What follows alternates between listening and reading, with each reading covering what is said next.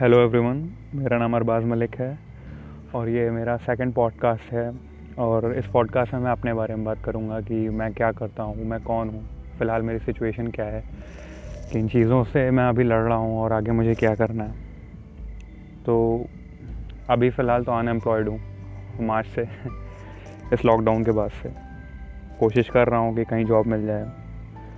Government job के लिए preparation नहीं कर रहा हूँ मैं। बस नहीं कर रहा हूँ, क्योंकि मैं एक जहाँ पे फिक्स नहीं होना चाहता नाइन टू फाइव मुझे नहीं लगता कि वहाँ पे ग्रोथ है, और भले ही उससे एक जॉब सिक्योरिटी मिलती है, पर मुझे नहीं लगता कि वो ठीक है मेरे लिए। मुझे नहीं अच्छा लगेगा।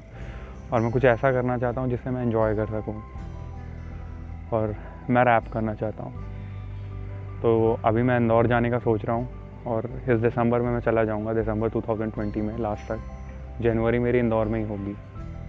तो वहाँ जाकर मैंने सोचा है कि जॉब करूँगा और साथ में ही रैप लिख रहा हूँ और काफ़ी अच्छा जा रहा है।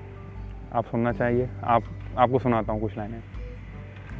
गरीब है जो रोड पर, फ़िक्र में देखो जल रहा। वो सोच के है बोलता कि आज वो सफल रहा। खिला सकेगा बाप को और अपनी औलाद को।